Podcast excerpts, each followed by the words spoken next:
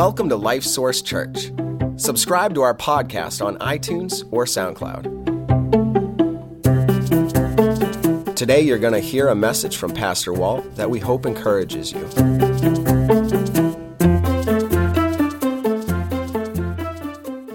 Sometimes I just feel sad. I, I don't necessarily even know why. I don't know if any of you were ever like that, but there's times I just find myself just feeling sad. Now, there's plenty of times I feel sad and I know exactly why I'm sad. But our emotions are interesting things. Uh, God made us emotional people, He made us to have emotions. And so they are part of God's plan for us. And, and I think what we want to understand is that our emotions, uh, God intends for those to be telling us, hey, there's, there's a problem here. Or, hey, this is a good thing. You know, we feel joyful, excited. This is a positive thing. Or, if you're feeling sad or angry, wait a minute, there's some issue that needs to be addressed. So we have these emotions to, to alert us and to reinforce good and positive things. But, but our emotions sometimes seem like they take on a life of their own, don't they? Seems like it. And sometimes people get stuck in certain places with their emotions. It's interesting. Um, my uh, second daughter uh, got married yesterday out in Amherst, and I didn't have to do the ceremony. I, I wasn't in charge of rehearsal. I was, you know, I just did whatever they told me, and I was just chilling, doing the dad thing. And um, I hadn't really been feeling emotional about it. I mean, it, I was happy about it and all that, but uh, we were waiting in the back, and uh, the, the wedding party walked out, and I'm there to escort her out. And right before it came our time, all of a sudden I went, wait a minute. I mean, I wasn't expect. I don't want to, you know, lose control here. So I calmed down and, and walked out. And then about halfway down, I really felt like I was going to go. and I really had to fight that. I mean, I'm serious. That like I didn't want to make any noise here, and so I had this face like. I don't. I'd be interested to see if anybody got a picture of that face. And so there's an emotion off and on. And, and I'm saying, I don't know what that was about. I mean, it's an emotional time, a dad and a daughter. And, and maybe it's, you know, it's, it's a passing of a certain time in life. Now I'm into a different time there. So there's emotions there. But I, was I sad or was this? I'd like to say it was, you know, tears of joy, but I, I didn't feel real joyful at the moment either. Um, but, you know, I'm fine. It passed. But here's something that happens to people, and that's that something happens in life, maybe something they did, because we're, we're dealing with regrets in this sermon series. And, and they said something or did something that they just so wish they hadn't. Or they don't say or do something that they so wish they had and they regret it. They feel like I made a mistake or I maybe even sinned, I did what was wrong, whatever. And they have that sense of regret. Well, it's very natural to feel sorrow, isn't it? We made a bad decision, so we feel sorrow. We feel sadness. That is normal. And, and so as we walk that out, you know, as we go on, you know, the, the sadness gets a little less, the sorrow isn't as overwhelming, and we go on through life. But sometimes people have something that they regret, and that sadness sets in, and they are sad today and tomorrow and the next month and the next year and the next year and the next year, and they never escape that sorrow. And that's a problem because of what it does in our lives. And so we're talking about regrets and how do we learn from them? You know, what, can we learn about the regrets that we already have and dealing with that? What can we learn and maybe do different so we have fewer regrets in the future? And, and last week we talked about bitterness.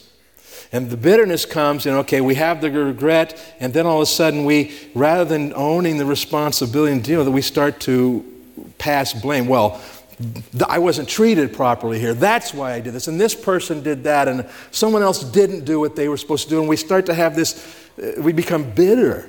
We become hard. We become harsh. And we're responding actively to that thing. And that's a problem. And we said that'll mess your life up. And not just your life up, it'll mess up everybody else's life that you're in close contact with. Bitterness. And remember, we said the, the, the way we deal with that is to make a decision to forgive whoever needs to be forgiven, to let it go by forgiving. Maybe we're the ones we have to forgive. So that's the solution. And then we, we learn that how we avoid that in the future is to make sure we value the right things now. So we make better decisions now and don't end up with regrets. Like Esau valued the wrong thing, you remember? Well, bitterness is dealing with that regret like this it's an active, it's. Whereas sadness, sorrow, when it catches us, and I'm not talking about just normal, but when all of a sudden it, it doesn't let go, it's not an active response, it's a sort of a passive response almost to what's going on.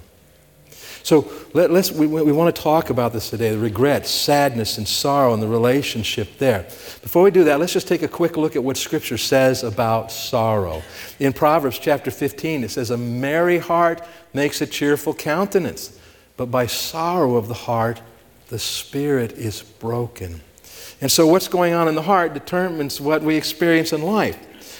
but what this is saying here is that it is possible to have a depth of sadness and sorrow that actually breaks us on the inside. And now, in some sense, being broken can be a good thing if being broken causes us to turn to the Lord. But what we're seeing here and talking about is a broken that isn't leading us to turn to the Lord. We're living with being broken. And so we don't function well because we are broken inside. Sorrow can do that. Daniel talks about a sorrow that he experienced uh, related to a vision that the Lord had given him about what was going to happen. And he says this My sorrows have overwhelmed me, and I have retained no strength. No strength remains in me now, nor is any breath left in me. And, and we're seeing an aspect of sorrow. What sorrow does, this idea of break, is it robs us of the strength we need to deal with things in life because we are just sad. And we just don't feel like we have the strength to engage it. And so this becomes a problem for us in life. Now, sorrow is not wrong. Sorrow and sadness are not wrong. They are very, I, I, don't think they were probably part of the original plan, but sin entered the world and sorrow and sadness came into the world. How we process things. Consider Jesus. As he goes into the Garden of Gethsemane the night before he's crucified, it says in, in Matthew chapter 26, and he began to be sorrowful and deeply distressed. This is Jesus. Then he said to them, My soul is exceedingly sorrowful, even to death. So sorrow is not a wrong thing, it is a real thing. Okay? Even our Lord and Savior experienced sorrow and a deep, deep sorrow. And good news is this that one day there'll be no more sorrow. Book of Revelation says this it says, And God will wipe away every tear from their eyes. There shall be no more death, nor what? Sorrow nor crying. There shall be no more pain, for the former things have passed away. So God is going to fundamentally change the universe in which we live, and there will be no more sorrow, no more sadness. And that is a really, really good thing. But what we want to focus in on today is this idea of when our regrets lead to a sorrow, a sadness that doesn't let go and keeps us unable to respond to life like we need to respond to it today. And so let me say this to you um, to help us to think what's going on when that kind of sorrow happens. Sadness, sorrow, can lead to depression. Now, it's not the only thing that can lead to depression, okay? But it leads to depression. And one of the interesting things is they're, they're focusing on today is they're saying that uh, as much as 90% of depression is not caused by a brain chemistry um, problem. That the chemical imbalances that occur in a depressed person are not the cause of the depression, but are the results of the depression.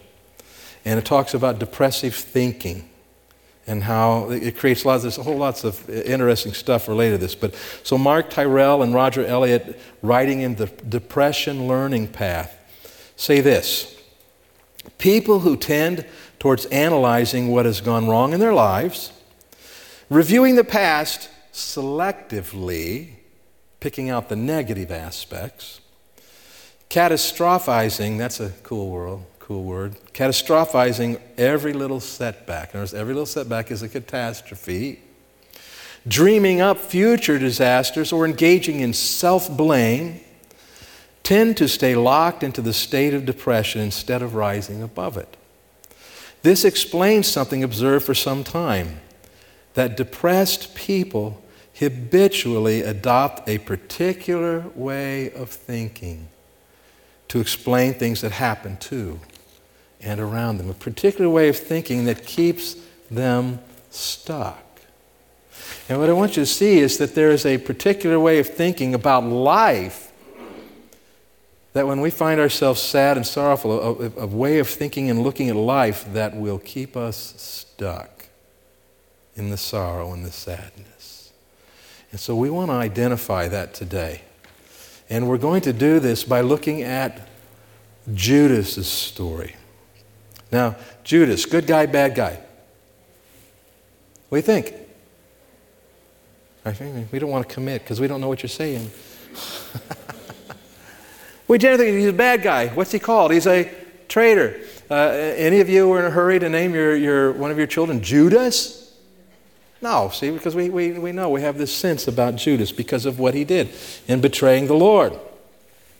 But we want to look at his example today because I think we see in Judas' example a, a sorrow that was so deep and devastating that it, it, produced this, in a very short period of time, a, a desperate depression to where he actually took his life, took his own life. So let's turn in our Bibles to John chapter 12. We have to look several places to follow his story.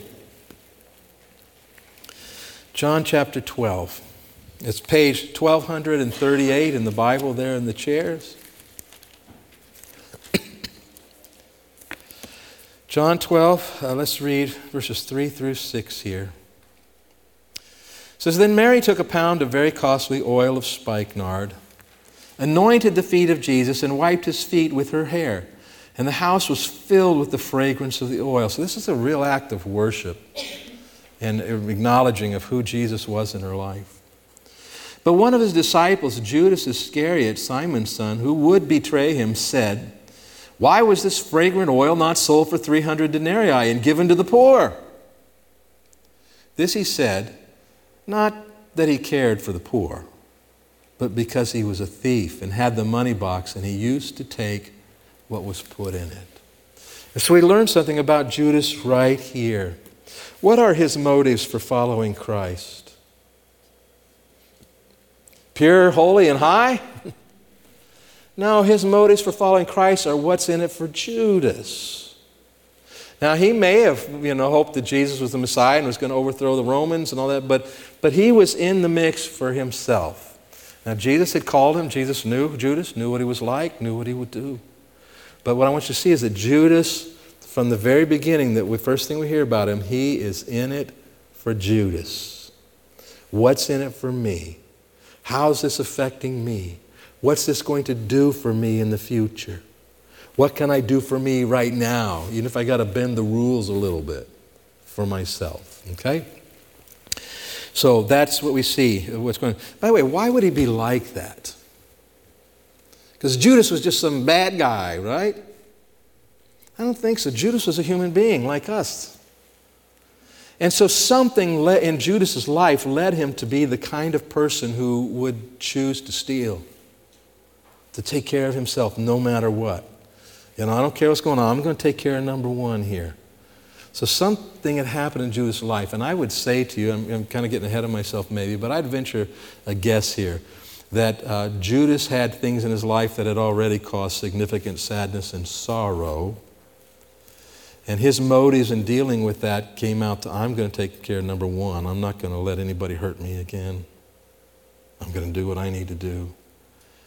And because we see what happens to Judas happen so fast, I think it must have been built on a lifetime of this approach. Okay? All right, so let's go to Luke chapter 22. That's page 1233, or 1213, sorry. 1213, Luke chapter 22.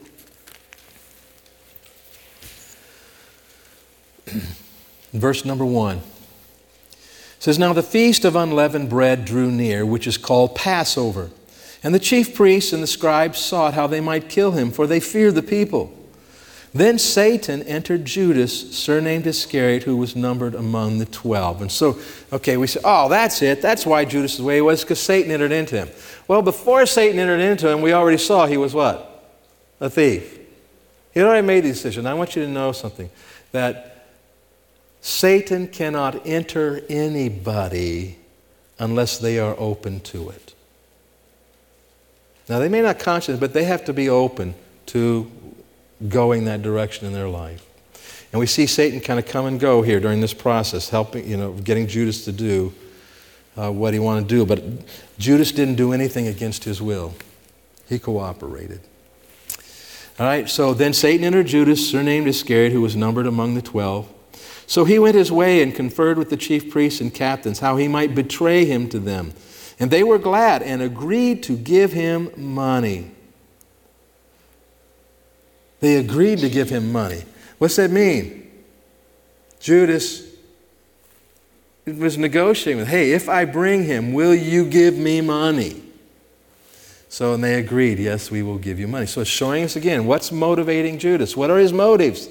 His motives are taking care of Judas. Judas is the most important thing in Judas' life. By the way, don't we all kind of start there? We all kind of start there. But we need to remind ourselves as Christians, we shouldn't live there. Okay? Judas is living there. So, verse 6 So he promised and sought opportunity to betray to him to them in the absence of the multitude. Go to Matthew chapter 26. That's page 1146. 1146. Matthew 26. Let's start in verse 47. We actually see the betrayal. But there's something that goes along with this that happens in this betrayal that I think impacts Judas deeply and that gets him to this place of sorrow very quickly. It says, And while he was still speaking, Jesus, while Jesus was still speaking, behold, Judas, one of the twelve, with a great multitude, with swords and clubs, came from the chief priests and elders of the people. Now his betrayer had given them a sign, saying, Whomever I kiss, he is the one. Seize him. Now, wouldn't you think normally Judas would have stood up and said, That's him. That's him. But for some reason or other, he says, No, let's, I'm going to act like I'm, you know, just one of his faithful disciples. I'll go up and give him a kiss, and you'll know that's the one. Judas is trying to what? Protect himself, protect his own reputation. I mean, for all Judas, you know, he thinks I might be able to continue to be one of this group.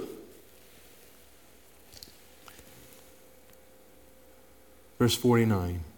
Immediately he went up to Jesus and said, Greetings, Rabbi, and kissed him. But Jesus said to him, Friend, why have you come? Then they came and laid hands on Jesus and took him. What does Jesus call him? Friend. I've been a friend to you, Judas. I've treated you well. I've valued you. I've included you. Friend. And so at that moment, you know, and elsewhere, Jesus says, You know, are you betraying me with a kiss? Um, I think we may, I don't know if I see that yet. I, I think I got ahead of myself here somewhere. I did. That's all right. So betraying me with a kiss. And when Jesus, that was over in Luke, we didn't look at it. Jesus said, Are you betraying me with a kiss? And I can't help but think for Judas, that did what? Oh, pierced right down in. You're acting like you love me, Judas. Mm, into his soul. And now he calls him friend. What's that do to Judas? It just drives that thing deep down inside of him. What am I doing? I, I, you know, where he has to steel himself against it, you know, but I, this is what I'm doing. And so the way Jesus treats him, I think, just magnifies the regret that he's going to feel. In other words, Jesus didn't give him any reason to feel good about what he was doing, did he? He could have got mad at Judas. What are you doing? And then Judas would have had a reason to. But Jesus didn't give him that. So let's go to uh, chapter 27 now. Chapter 27, starting in verse number 1. It says, When morning came, all the chief priests and elders of the people plotted against Jesus to put him to death. So this is after he's been on trial overnight, and they're saying, How can we have him put to death? Because the uh, Jewish people weren't allowed to have someone put to death, only the Romans could do that, and so they're conniving, trying to figure out how to make this happen. Verse 2 And when they had bound him, they led him away and delivered him to Pontius Pilate, the governor, the Roman governor. Then Judas, his betrayer, seeing that he had been condemned, was remorseful and brought back the 30 pieces of silver to the chief priests and elders. And we'll follow up on that more in just a moment. Something happens to Judas here when he sees that Jesus is condemned. My sense is that Judas thought that by betraying Christ, he was going to initiate the revolution. Jesus was going to stand up and say, you know, okay, it's time for my followers to come and throw off the Roman yoke. And uh, it's still, you know, very self-centered because that was going to be what was best for Judas, see? And it didn't happen. All of a sudden he's seeing, wait a minute, that isn't happening. What's happening instead is this Jesus who calls me friend, who has been nothing but good to me, and I have betrayed him. He is now condemned. All of a sudden it's boom. It just begins to crush Judas, what's going on. And so uh, let's read again. Then Judas, betrayer, seeing that he had been condemned, was remorseful. Remorseful. Interesting word.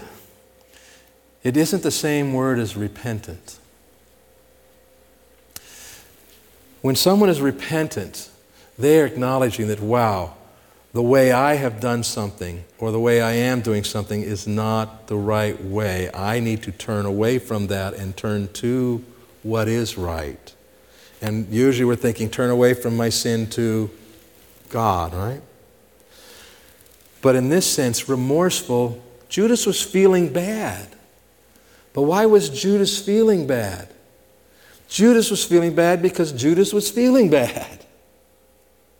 Do you understand what I'm saying? He, he, didn't like what he was experiencing and the way he was seeing himself and, and the way things were going down. He didn't like it. Judas is still very much about Judas.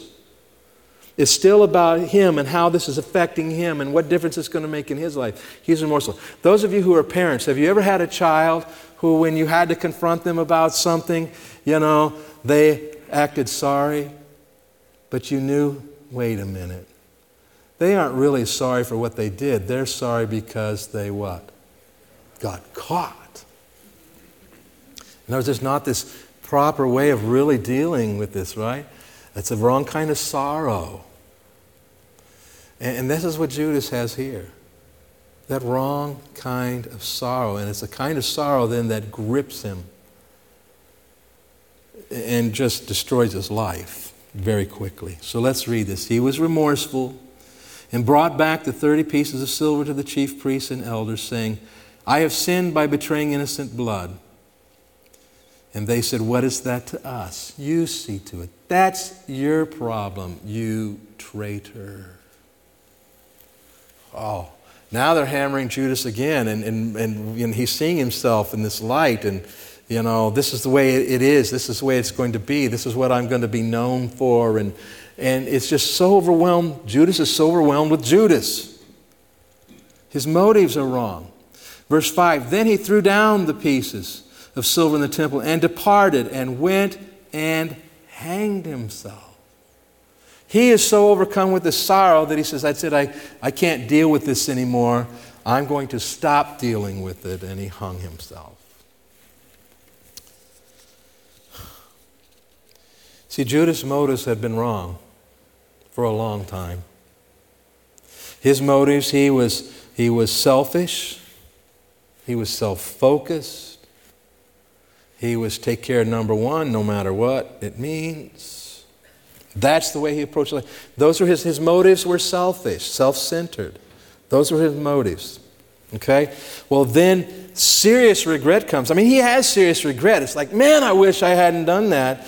But he feels the sorrow is so overwhelming, he makes a fatal mistake. He responds to that sorrow and sadness the same way he's been living his life. He responds with the wrong motives. And he wasn't able to process the sorrow, he wasn't able to deal with it. Now, I know our tendency is to think that, well, he's Judas. right? Didn't God say that he knew it was going to happen and that, you know, Judas had been better off if he'd never lived than to do this? Yeah, that's all there. That's true. But let me say something to you. I am convinced that Jesus died for Judas, just like he did for me just like he did for you. The Bible says this that Jesus' death was satisfactory payment for the sins of the whole world, Uh, or not just for our sins, but for the sins of the whole world. That includes Judas. That means theoretically it was possible for Judas to respond differently at this point. I know the word doesn't tell us this, but based on what we understand about the word, it would seem that Judas could have, yes, regretted it, and yes, been very sorry but with different motives that what have I done? This is so wrong. Not what have I done? What is everybody going to think of me? How is this going to affect me? What's. You see the difference? If he had responded with different motives, he might have been able to throw himself on God's mercy and been forgiven. Of course, we know he didn't. And so he sealed his destiny forever, dying without making things right with the Lord, never having received Christ as Savior. So I want you to see is when, when what Judas did, when he responded with those same selfish, same self focused motives, he just multiplied his sorrow problem to the point where he took his life. Uh, Psalm 16 gives us some insight into this. It says, Their sorrows shall be multiplied who hasten after another God. And who was Ju- Ju- Judas's other God? Judas himself. He put himself before everything else. And what I want you to see is this when you do that, you are going to multiply the sorrow that you have from your regrets. Some of you may be here today already that way. We talked, we saw what Daniel said, I have no strength. I can't deal with this. I can't deal with life. And because you're still overwhelmed by this sorrow and this sadness, it's probably because your motives in this aren't right. What you're worried about in this sorrow and sadness is the wrong thing. It's about you. You see, there's bad sorrow and there's good sorrow. Let's look to the Word to see the difference here. Turn to 2 Corinthians chapter 7. Because what we want to do is we want to learn, okay? Uh, what can we learn from Judas and, and these, these things about how to deal with regrets we already have that may be making us very sad? And then how do we, you know, make decisions to avoid more of these kinds of regrets in the future? So the Apostle Paul had written a letter to the Corinthians, and in it he had dealt pretty strongly with some things they were doing wrong and really challenging him about those, challenging them about those things. And then they responded. They were very, they, regretted those things and they were very sorry, the Bible says. So let's read what Paul has to say about this. Uh, 1 Corinthians 7 and verse 8, and we are on page 1331. He says, For even if I made you sorry with my letter, I do not regret it, though I did regret it for I perceive that the same epistle made you sorry, though only for a while. Okay, so there's one of the things we, we need to understand about sorrow. Sorrow is a natural thing, it comes, but when, when we're processing sorrow properly, it only lasts for a while. Now, that doesn't mean that years later you might not think about it, oh, and feel some sorrow. But I'm talking about the ideas you, you know what I mean? It's, it's, it's controlling you less. It's not as you're doing better today. That's the intent, only for a while. And so Paul says here, when we have sorrow that only lasts for a while, okay, so this sorrow is the right kind of sorrow. And it's going to make a positive difference in our lives. So let's continue. Verse 9 Now I rejoice not that you were made sorry, but that your sorrow led to repentance, to a change. So, this is another thing. When we have regrets, it means we did something wrong, right? Or we didn't do something right, as the case may be. And so we have these regrets. And then we feel sorrow and sadness, which is, oh, we don't like that. What does it do? It makes us say, hey, wait a minute. I don't want to do that again. And it ought to then lead to turning from there to the Lord. Okay, God, I did this, and uh, God, I, I, I don't want to be living that way. It's not right, and I don't like the, what it does to me either. I, I want something different. Repentance is, means changing, turning, changing. Okay? Now, can you already see there's a difference of motive here? If it's motive, it's all about me and how this is affecting me and what it's going to mean in my life going forward and how I'm going to have to deal with it, and I get stuck there. But Paul says, no, no, the, the kind of sorrow we need is the kind of sorrow that we go, oh no, and we turn. We turn to the Lord in it. Okay?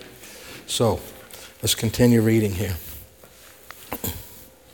So he says, but that your sorrow led to repentance. For you were made sorrow in, sorry, in a godly manner. Okay, so there's a right kind of sorrow, a good sorrow, a godly sorrow.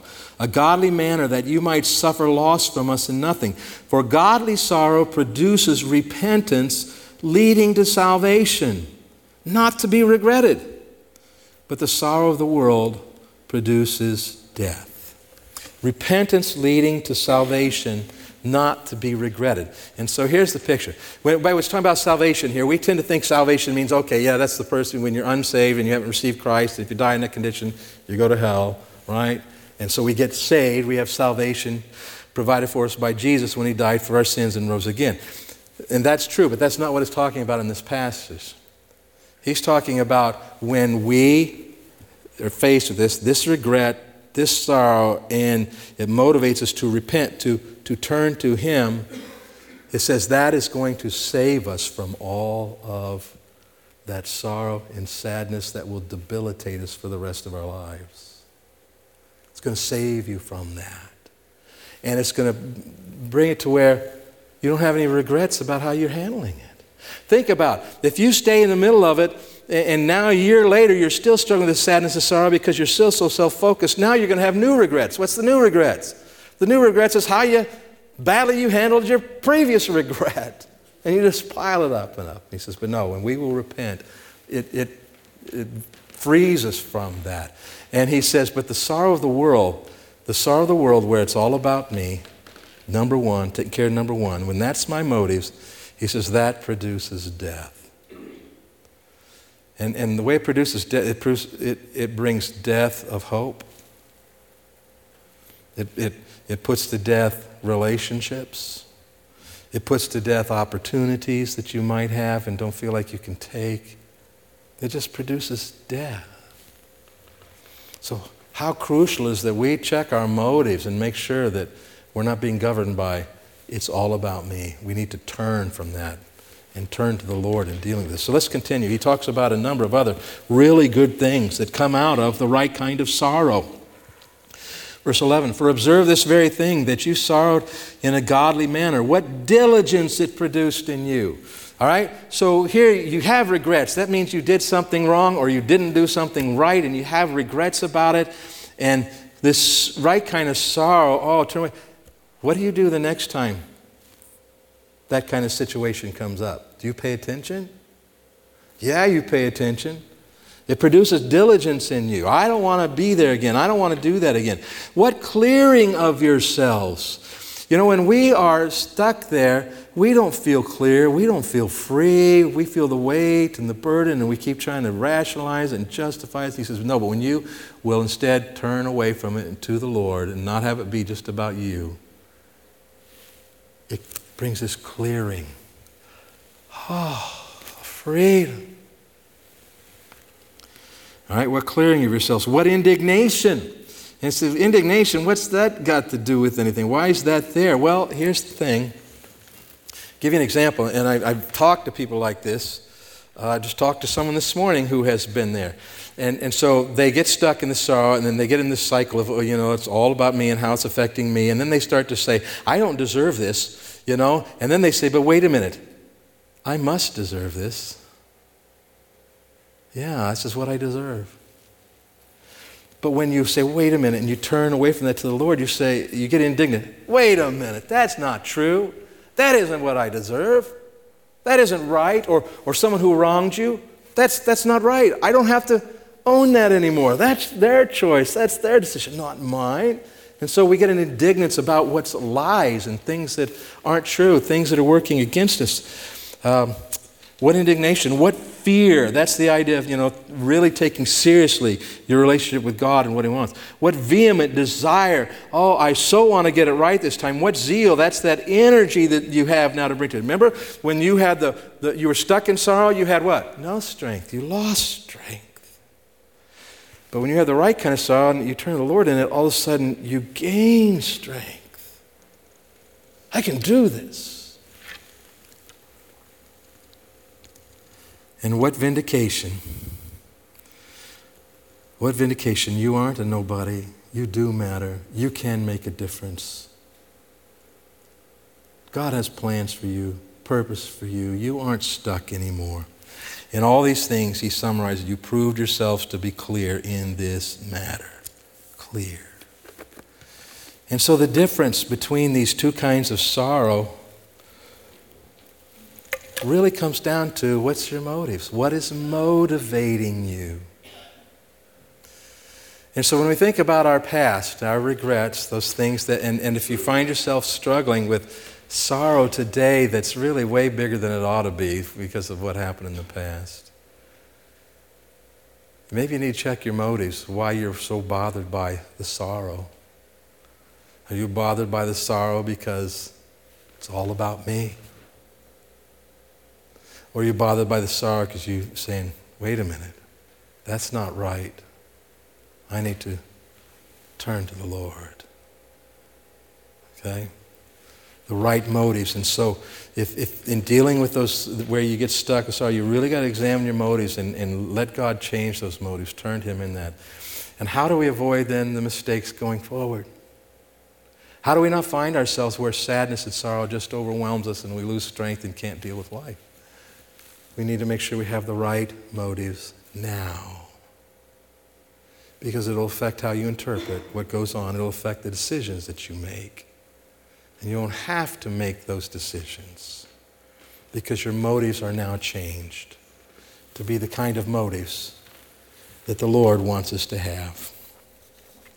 And I would say this to you if you find yourself stuck, you know, you find yourself stuck with this sadness, sorrow, that maybe it's even into depression or whatever, but ask for help. Reach out to somebody and ask for help. Get help, because you may need help to help you see how you're thinking and see what your motives are and how you're responding. Get help. And then let me say this too. You know, Christians ought not to be known as sad people. Every Christian I know is a sad person. I think I want to become one. No, as Christians, we ought not be sad people. Now, does that mean we never get sad? No, the Apostle Paul talks about it in 1 Thessalonians 4 when he says, he says, yeah, we're going to sorrow. He says, but don't sorrow like people who have no hope. You know, don't get, you're not going to sorrow like the unsaved world who has no hope and life is all about them and they're stuck and they can't fix it. And no, we serve a Lord where we can be free. And when things we sorrow, we sorrow and we move on. And so, what a testimony it is for the Lord uh, uh, when people run into Christians and they come in here and see us and interact with us and they see not overwhelming sadness, but overwhelming joy. It really matters that we get a hold of this, not just for ourselves, but so we might reach the world around us. Let's go to the Lord in prayer. Father, thank you for your word, that you speak to us very clearly about our motives and how it affects things. And I pray, Father, you'd help us to see our lives, maybe things in our past that we are so struggling with sadness over, sorrow over. Show us what our true motives are so that we might make sure we have the right motives. Knowing that when we have the right motives, then that sorrow becomes a godly sorrow that frees us up. I thank you that don't just let us go, that you keep working in our lives. And I pray these things in Jesus' name.